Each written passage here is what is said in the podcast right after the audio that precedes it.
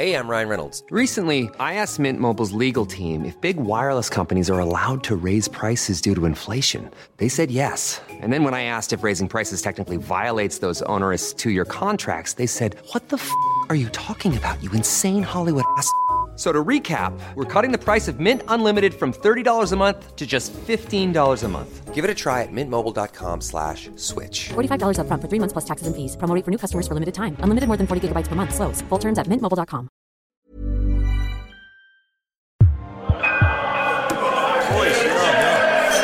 Oh my god. Ross total edge back. Mass tickets, Ronan goes, boy, buying or setting. And all I can do is just like smile to myself. The old man always says that any fool can make money when times are good, but it takes a real entrepreneur slash sociopath to do it when times are hard. Yeah, I've got two for Our Lady of Consolation in Donnycarney on Christmas morning, he goes.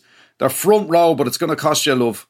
You know, he's been dealing in black market mass tickets ever since the 50 person limit on indoor gatherings was introduced, and he's made some serious wedge from it. You'd have to say, Fair Fox.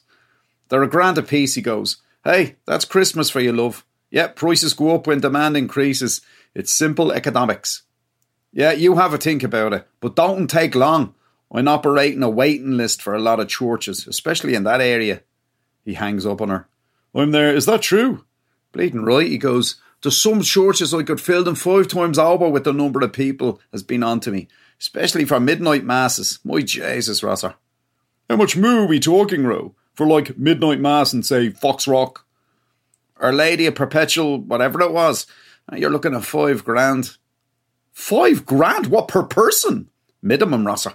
It's whatever these shams are prepared to pay. They have money in Foxrock. It's a seller's market. He means market. I'm their fair fox, Ronan, and I genuinely, genuinely mean that. His phone rings again. He's there. We have to take this, Rosser. And then he answers and goes, St. Ignatius in Galway.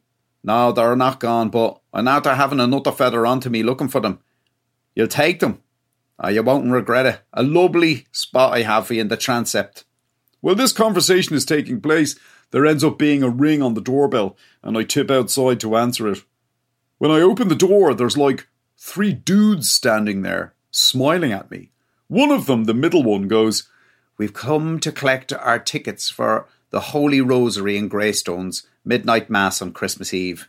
I'm like, yeah, no, hang on a second. And I shout over my shoulder, Ro, three more happy customers at the door.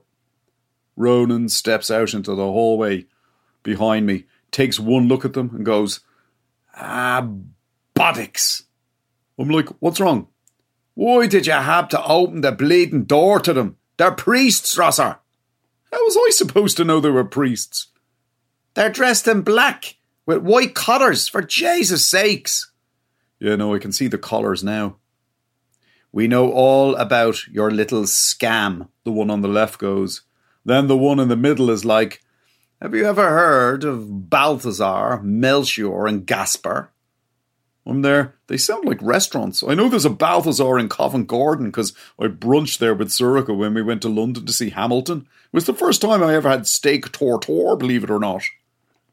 Balthazar, Melchior, and Gaspar were three wise men, the one on the right goes, who followed the clues and managed to track down a very special child.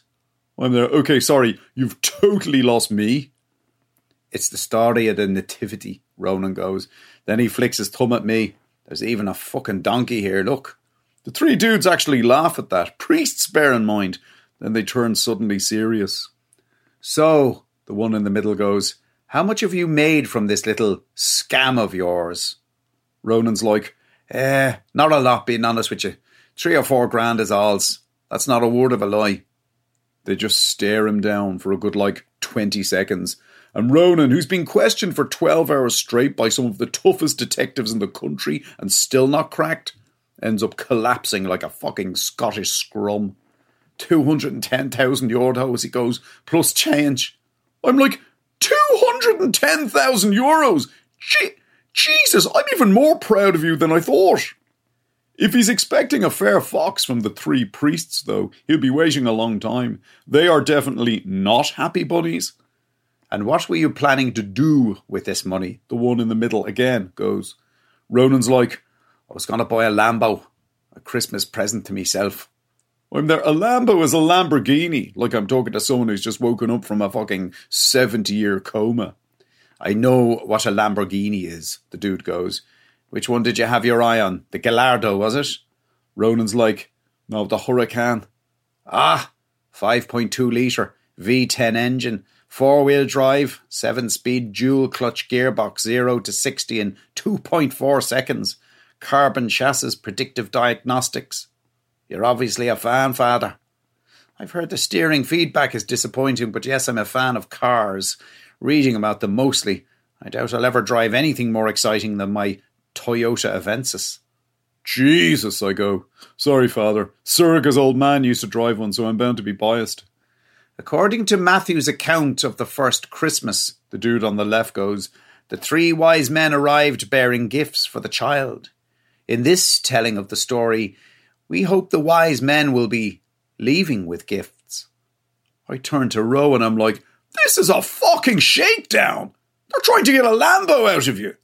The one on the right goes, there's a wonderful organisation called the St. Vincent de Paul, which serves God by providing direct help to the homeless, the poor, and others in dire social need.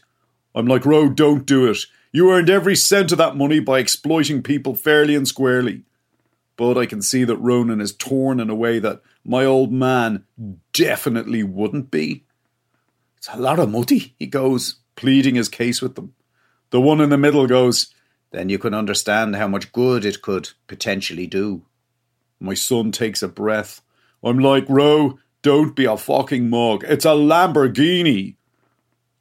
All right, he goes. They can have it. Every bleeding cent of it. Behold, the priest on the right goes, a Christmas miracle.